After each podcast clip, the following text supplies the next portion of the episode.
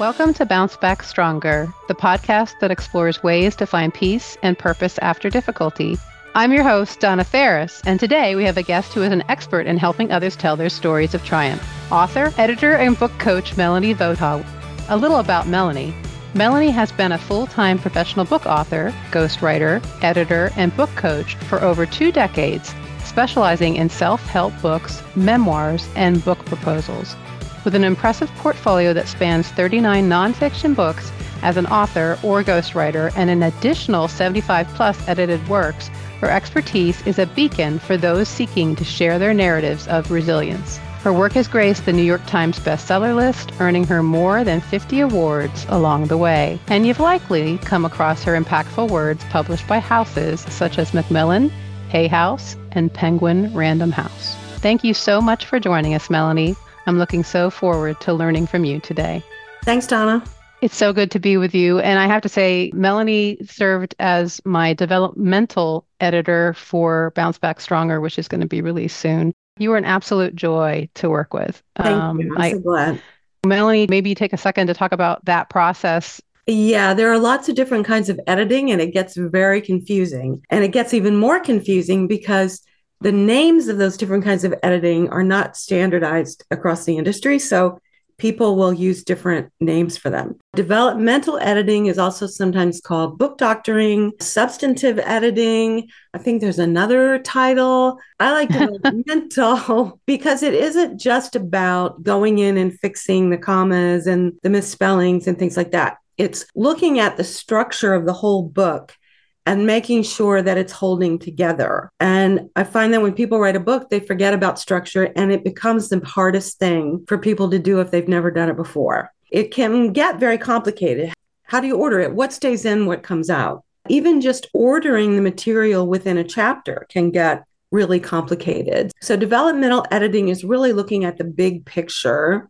I also do the minutia as well when I developmentally edit. Some people don't. Some people only do the broad yeah. stuff and then they leave the minutia to somebody else. I'm one of those anal retentive people. so I like to go in and just make sure that all the T's are crossed and the I's are dotted, literally and figuratively, to make sure that the book is really ready to go out into the world. And hopefully, whether even if it's being self published, hopefully good enough to compete with Penguin Random House and Hay House and all of those others. So that's in a nutshell what developmental editing is. Yes. And I would say to everyone who's listening, who's thinking about writing a book, it's worth every penny. This is the one, right? This is the place I think, and I tell people in my writing classes, this is the place to spend the money because you want your book to be readable. You want your book to stand up. This is the best money spent so you don't get embarrassed. It's like, it is my favorite money to spend in this process. I agree. I always tell people if you're going to self publish a book, spend your money on either your ghostwriter or editor to make sure the product is good and then spend it on the marketing. The rest you can do fairly economically, but those things you really should not penny pinch any more than you absolutely have to. I know not everybody has a budget for a big time editor or ghostwriter or whatever they need, but save your pennies if you can to get somebody good. And you are. So thank, thank you, you for that. we talked a little bit now about how you work with authors. How have you seen? I mean, you worked with quite a few really impactful authors. How have you seen the art of writing transform them and transform the readers? as far as readers go, I don't get a lot of opportunity to talk to them after the fact. Once I finish a book, it's kind of like birthing a baby and then sending them off to college. They're all off doing their life every once in a while you hear something really good, you know, or they'll give you a call and tell you, I won this award or whatever, you know, and you find out, or occasionally you get to talk to people, or, you know, I'll go back and I'll read the reviews on Amazon or something. Oh, good. Uh, and oh, that's, that's awesome. very helpful to see how something is landing on people. But certainly when I work with authors, I get to experience firsthand the transformational experience that they're having during the course of the writing. And I think it's true for both self-help and memoir. There's a quote, can't remember who said it, but something to the it may have been Gloria Steinem, something like that, but something to the effect that the final stage of healing is in sharing mm. your experience with others. And I think that's very, very true. So, whether it's a self help book or a memoir, in either instance, people go through a lot And it varies, but it can be somewhat harrowing at times. It's a bit like going through therapy, especially with a memoir. I think people have a lot more insights about their life during the course of writing the book than mm-hmm. they expected. They'll see patterns that they didn't see before. I think when you write self help, there's this deep sense of obligation to get it right for other people so that they can use it in the way that you want them to use it, that you want so deeply to help somebody else experience what you did because you've come out of something difficult and you come out on the other side and you know how valuable that is, you know how vital it is, and you want others to have it and to not get stuck in that place. There's a lot of anxiety that comes up during the course of running a book. That can be difficult. Part of my job when I work with people is to try to bring that down a little bit, try to help them understand that yes, it's good. Trust me, I know I've written a lot of these books. I've put them in front of publishers. They've fed back to me that it's good. So I feel like I have a good sense of what's good.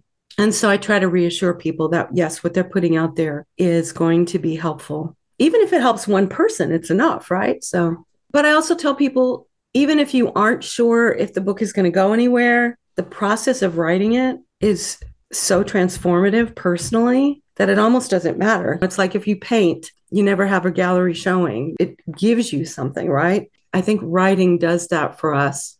And the process of getting it out and sharing it is something that therapeutically we just need, right? It's transformation of energy of sorts. I mean, that's how I, yeah. I've seen it anyway. Yeah there's something about somebody else witnessing it that we need.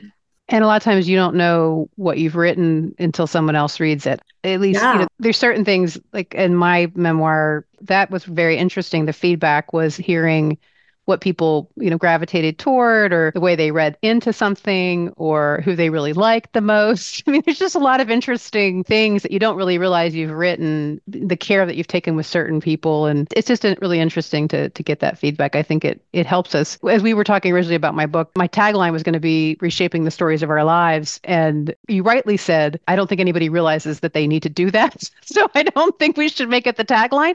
But that's actually what you do in the course of reading a self help book, you are looking at your life in comparison to what's in the book and reshaping how you look at things, hopefully reframing your life a bit. And that's a really healing process. Absolutely. I think it's fascinating to get feedback from other people and then suddenly have a new insight about yourself. An amazing well, yeah. of writing a book like this. I uh, attribute my sobriety to a beta reader of my first book. I had not copped to having a drinking problem, and I don't know if I really realized I had it until uh, beta reader said to me, I thought you would write more about your drinking problem. A- and I was like, I don't think I just didn't say anything. I, I actually I couldn't say anything. I couldn't deny it. I said, Well, that's good feedback. I should do that. and then I was like, wait a minute, I Whoa. need to put that in the book. And I didn't mm. become sober until after that. Like it was in that editing process. Yeah. So I think memoir in particular can give you that. The other one I got was uh, on my weight loss, you know, the weight struggles I've had over decades. It showed up a little bit in the book, but I didn't want to really spend a lot of time there because it could be another whole book. But people were annoyed with that. They were like, why aren't you talking about it? Mm. So, yeah, it's interesting what people give you feedback on. And I, I, assume that you would see that with the authors that you worked with too, and they have to decide what to keep in and take out. I mean, is there any suggestions you have on what people should focus on in their books? Is it everything and then you do the kill your darlings or whatever they call it? Yes, I talk about killing your darlings a lot it really varies. You know there's there's no blanket statement that i can say about what should stay in and what should stay out. But one thing that i do preach all the time is that you have to stay laser focused on your topic especially if you're writing self-help. And even mm-hmm. if you're writing a memoir a lot of people don't realize that memoir and autobiography are not the same thing. An mm-hmm. autobiography is your entire Good. life. A memoir on the other hand has a theme. It has a takeaway. I worked with kathy crawford who won the Hay House contest. Um, they have a book proposal contest, and she won one of their contests. And so I worked with her on her book. Hers is about keeping secrets and how that affects you in your life, because that's something that she did. And so that was her theme. I think when you're writing a memoir, it's very helpful to have a theme because if you're not well known, if you're not a celebrity, then people can connect with the theme and then you can find readers that way. You have to exactly focused because what will happen when you write a book is that you will suddenly start veering off and writing a different one. That's and right. it will happen every time, at least once, and usually more than once. That's why I like people to have a working title and subtitle from day one because yes. it serves as like their true north so that you remind yourself this is my topic and I mustn't start writing another book because there are a lot of topics that you could go off on tangents on, but you can't include everything. You can't include the kitchen sink in your book because people can't handle it. They'll get too confused. I really wish you were with me on my memoir. I have to say that was the hardest thing, I think. And I know I have a lot of people that listen that are writing memoir. And mm-hmm. please, please, please pick a theme first. Yes. And sometimes when we're writing a memoir, we think we're writing our life story we don't know where the beginning and the end is. We don't know, mm-hmm. you know, we're just writing. And in some of that's okay. I mean, some of that's okay to write your yes. feelings and things that are going through, and it will be transformative, like we said. But pick a theme or pick three themes, but don't go through it and not know what your theme is until the end, like I did. That was mine. That was my my thing. Yeah. I mean, I knew I was writing about loss, but I didn't know I was writing about resistance to loss. And I think mm-hmm. that has been the big gift, I think, from my memoir. Mm-hmm. That's what comes out in the in the next book uh, in a lot of ways. But anyway, I think have a theme. the theme early. yeah. Yeah, I think so. I mean, yes, there's a certain benefit to free writing and just getting it out there on the page. And I tell people to do that because otherwise you you spend so much time editing yourself that you that you don't get anywhere. You can spend all yeah. day on one paragraph if you let yourself. That's right. Um, but at the same time, you do need some sort of a roadmap because otherwise you're going to spend two years just editing the thing, trying to get rid of all the stuff that you don't need that you wrote about that doesn't belong. That's right. And you're going to be um, really attached to it. well, there's that. Yeah. Killing your darlings is just, oh, it's excruciating. Yeah. I, the things I, um, love, even though they just because they don't, they don't belong here. I love it, but it doesn't belong here. Basically what that means. That's right. And I love, I don't know if you said it in the, so, so by the way, I met Melanie at the Women in Publishing uh, conference, which is a great conference, by the way, just Google it. And I don't know if it was you that said that to keep a kill your darlings file, but it has been really, really helpful for me. So anytime you're going through your book towards the end, you can just open up this file and drop stuff in it. So it's very, it's very, very comforting to know that it won't be lost. It doesn't know that you will go back to it, but um, I can't tell you how many things I've reused. I actually reused a scene and I dropped it into this book. So it's just amazing how you don't have to lose it, I, I guess is what I'm saying. You can bring it back. Yes. And keeping those darlings files is really, really helpful. Yes, it doesn't feel so much like loss, like you said. You know, I mean, it doesn't. It's a little trick. yeah, yeah, and you do. You can find ways to use them often. Yeah. And it's true. You know, if you find yourself going off on a tangent, it's probably because you need to write another book on that topic. It just doesn't That's right. the current one, perhaps. Right. Because would you say that readers need focus? I feel that you have to really keep the reader in your mind as you're writing so that you keep it clean and clear for them to follow. What other tips and, and I don't want to say tricks, but tips that you would give to a writer, say, of memoir? Because I think I probably have more mm-hmm. listeners of memoir right now that are writing memoirs than anything. I think it can be very hard when you're writing a memoir to be objective about what's interesting in your life and what's boring. And everybody likes a certain amount of atmospheric detail, but there's a limit, uh, you know. Yes that you don't need to know what every leaf on the tree looks like. I remember reading, I think it was Thomas Hardy in my college days. And it's just like, okay, three chapters on what the heath looks like. I know it. I can see it. Let's get on with the plot. Mm-hmm. Yeah. you have to do your best to be objective about that when you're writing, not necessarily when you're writing, but when you're self editing. But I think that's one of the reasons why you absolutely need an editor. You need somebody else to look at it and say, mm, this part isn't all that interesting. It doesn't have a point. It needs to have a point. You need to think of your memoir really like a movie I think actually it's very helpful for memoir writers to study screenwriting a little bit, you yes. know, and to really think about it cinematically like that. Picture it and then think about what is necessary for the reader to understand the story or the point of the story. And every story should have some sort of a point to it, even if it's your life. But if you're turning your life into art, then you do have to shape it in some way so that it's palatable for other people and enjoyable for them to read and instructive. Yeah. Mm-hmm. I watched a lot of TV. I did one of those screenplay workshops and it was very, very helpful. Then after that, I couldn't unsee the structure in the things I was watching. And that was really helpful for me to think about how I would come into a scene in a chapter and go back out and, and that kind of a thing. Absolutely. Absolutely. And even self help books to some degree are like that. The beginning of every chapter, I think of as the beginning of the book. Just as you want the opening of a book to draw a reader in in a novel, the same with nonfiction. You need to mm-hmm. draw them in and you want to draw them in with each subsequent chapter because you want people to finish the book Because yes. when people finish a book, not only do they get the full story or the full impact of what you're teaching, but they also then tell other people about it. But if people don't mm. finish a book, they don't usually recommend it. Good point. And you actually said to put like a story in the front, like put some sort of scene in the front of each one of those chapters to draw them in, which I thought that was a really good advice. Yeah, I mean, it's not necessary to do that in every chapter in a self help book, but I do think it's very helpful to start with a story because yeah. you know why are we all sitting in front of our televisions all the time because we love hearing stories i get a lot of manuscripts to edit that start an introduction to a self-help book with i wrote this book because you lost me. Yeah. Exactly. Yeah i'm already bored. I don't want to read anymore. Yeah i get why that happens. I think that the more that you can think of the reader right? What do they want?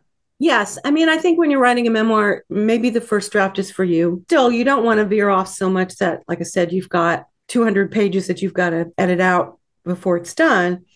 But I think in your first edit, you have to really start thinking more and more about the reader and how it's going to land on somebody who doesn't know you and what the value of the story is for them. Just in terms of story value, they're reading it like a novel, like a lot of people do with memoirs. They read it that way or whether they're learning something from what you experienced or both. But yeah, I think you have to start really thinking about that and sit down with other memoirs and really look at what they did. Don't just read it for fun. You know, because when you just read it for fun, you don't notice, like you said, when you were suddenly watching TV, you couldn't unsee the structure, right? Mm-hmm. The same thing will happen if you start reading memoirs that way and looking at what they did. How did they start the memoir? Did they start from a very early part of their life and go consecutively? Do they go back and forth in time? My favorite technique with memoirs is to start with something that's pivotal in the book, maybe not finish it, but start with something that's really dramatic and impactful.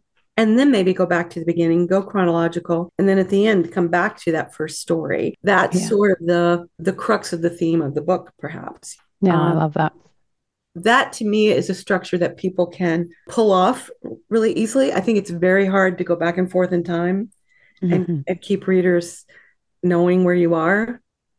That gets yeah. very, very difficult to do. But you do have to think about what's that opening story going to be. If you're starting from a place that isn't very dramatic, and you have to go through a lot of exposition before you get to anything that's dramatic. Are they going to stay with you? Right. I mean, if you're Julia Roberts, you can get away with that, right? Because they're already invested in you. But if and they know you. Julia Roberts, you have to use something to get people interested in who you are and what you're telling. Yeah. And I think somebody told me once to put the hero or heroine in trouble immediately, in the worst peril possible, and right. then start. exactly. And if you watch a lot of movies, they do exactly mm-hmm. that. They do that. Especially the ones that have narrators that use the narration. And if you watch movies that use narration, that's really helpful for memoir because mm-hmm. it's kind of like a memoir, especially if it's the protagonist who's talking and not somebody else observing the protagonist. Right. Uh, but if you watch movies that use that structure, it's very helpful for memoir because it's very similar. It is. Have you seen the types of books that are published change over time? I mean, I think we went. Is there any trends that you're seeing today that people should be aware of? Well, I don't want to be a downer. it's a little disheartening right now because publishers are risk averse. So mm-hmm. It's difficult these days for someone without a big platform, which means that you have 50,000 or more followers on your social media or some way to get to hundreds of thousands of people. if you don't have that, it can be very, very difficult for publishers to take a chance because they just can't keep their businesses afloat you know, unless they mm know that books are going to sell. And the self help space, especially, has become quite saturated. So you really have to try to come up with some fresh idea. And in a way, it's not that what's inside the book needs to be different. You can still talk about negative beliefs. You can still talk about, because healing is healing. Mm-hmm. It's all the same stuff. We have to heal our trauma, right? We have to get rid of the negative beliefs. We have to reshape our stories, as you said. Mm-hmm. It's the same old, same old, but we all have to hear it a hundred thousand times, a million times before yes. it sinks in, and before we get it, and before we do it. But the hook of your book that we talk about all the time, mm-hmm. the way that you structure it has to be something a little fun, a little different. I worked with somebody, we had what we thought was a great concept. Her agent loved it, publishers wouldn't buy it. So then she met with a branding person, they came up with something else, publishers still wouldn't buy it. Then she yeah. met with somebody else, she came up with another concept, she sold it. What was inside the book, other than restructuring, was no different. Yeah. It's the package. Yep. And did she have a platform? She probably did, right? She had a decent platform, yeah. Yep. That um, makes a difference. But even with the platform, until she found the right packaging for the book, she still couldn't get a publisher to go for it. You know, yeah. I mean, it's so, a tough, it's a tough industry now. It, it just is, I think, for for is. publishers. It is. That's why I love the fact. I mean, we could spend a whole half an hour talking about Amazon's pros and cons, but it did make self publishing more viable in the mm-hmm. industry. And there's a lot that's good about that because mm-hmm. it allows people to have their voice. And I think it's even more important when you're self publishing to get a good editor, get a good cover, all of that, because you won't have a publishing house to help you with creating that quality. For that reason, I think in the self help space, especially, things have changed and you do have to kind of be, I hate the word fresh, but you kind of have to come up with fresh. Because when I used to write for women's magazines, it was always like, we need something fresh. And I was like, what does that mean? because we're telling the same old stories. We can person. relate to stories. Yeah, we can relate to stories. I mean, Rumi is still fresh. Like, come on, like right, you know? right. I mean, could Rumi be any fresher? I mean, seriously. but it does come down to that. I think more than anything. I think that's very fair. And I think the writing is for the writing, right? Is it's it's what you get out of it to a certain extent. And like you said earlier, is what gift you want to give to the reader or what you hope the reader is able to take away for their own journey. And you need to not worry about the other stuff. I think it's the writing. At least that's how I I kind of I kind of do it myself. yeah, it's a balance that you try to achieve between writing for you and writing for the reader and most people I know are able to do both of those things. Yeah. Yeah. Yeah. I mean, I think it's a form of connection. Yes. Uh, for all of us introverts. uh, it's, it's funny how a helpful way to connect with people if you're an introvert. Yeah. It is. There's a lot of things I write that I don't say out loud. I think that it has been a really powerful way for me to express those things in the way that I feel most comfortable doing it sometimes. So anyway, it's been really mm. helpful for me in that respect. Yeah, I can see that. I'm not an introvert, so sometimes it's interesting for me to to hear the experience for inter, uh, introverts. Uh, somebody said I'm I'm one of the few ghost writers who was not an introvert. I think that's a good thing. it's what it is, you know. I guess it tends to attract introverts. This profession like I said, it's a it's a way to express the the things that are in our mind in a way mm-hmm. that we're comfortable with. So there's definitely been changes in technology too. Uh, oh. Any thoughts about that? I mean, we we certainly have generative AI coming on the forefront. And I, I heard Joanna Penn, who's a big self-publishing podcaster and talk about it and she's like we have to double down on our personal interaction with readers now and maybe she's actually veering away from self-help a bit mm. or tutorial or training because generative ai will do a lot of that for us I, am just curious if you have any thoughts about that mm. or you know where you're seeing it pop up yeah there's a lot of talk about it amongst writers and i oh I've worked with Chat GPT a little bit just for grins, just to check it out. I don't know about most of the other ones that are coming out, but I haven't seen anything very impressive so far. I tried doing research once with with it and it gave me really old studies. I mean, if I googled, I came I came up with things that were recent right on the first page that I did yeah. get from AI and I've also tried it for there's a particular there is one particular type of AI that helps you with titles, with book titles mm-hmm. and things. And I I tried that a couple of times. It does help spark ideas, mm-hmm. but I've never gotten a usable title from it. Mm-hmm. I've only used it for brainstorming something else. It will give you some ideas that you can tinker with. So, in that respect, perhaps it has some benefit, but I really caution people from using it for writing anything. And certainly, if agree. you do, you need to edit it like crazy because these AI is plagiarism, as far as I'm concerned. They mm-hmm. are stealing from what the rest of us have written mm-hmm. and putting things together from that. So, as far as writing with AI, I don't condone it. No, I get it. I found it very helpful for idea spark like you said like for marketing i think it's helpful for marketing. I think that's it's a, it's a good use case for it. I see it as a little bit more of an assistant to help mm-hmm. me but yeah i take your point. I mean the new york times certainly is suing now to get their information paid for. They had a, a relationship with microsoft from my understanding but they didn't have it with openai. So and they're going to get it because it's too expensive for, for them to pull everything back out. They're going to get what they want I think it has a lot of benefits. The problem is, is that it's going to be terribly abused. Mm-hmm. Actors had to take a stand mm-hmm. and go on strike for months over it. I'm very concerned about images and how people can create a video that looks like somebody said something when they didn't. Yep. Yeah, no, I think that's a real I think that's a real concern. Yeah. I heard somebody today, actually, I think Joanna Penn, I think she was saying to her grandmother or her mother, uh, if I, if you get a video from me saying to give you checking account information, don't do it. Yeah. And I thought that, I thought that was frightening. I know somebody that that happened to. Somebody got her aunt's voice and phoned her mm-hmm. asking for money. Yeah.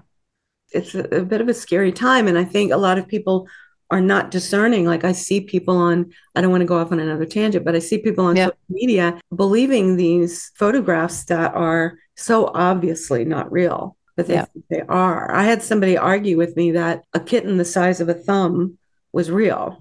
No. we could go into we could go into social media too. Not that there's anything wrong with it, but we could go we could spend a lot of time there too. That's I a know, whole right? tangent. Is there anything that you'd really want to share that I missed? I don't think so. I think we covered it all pretty well.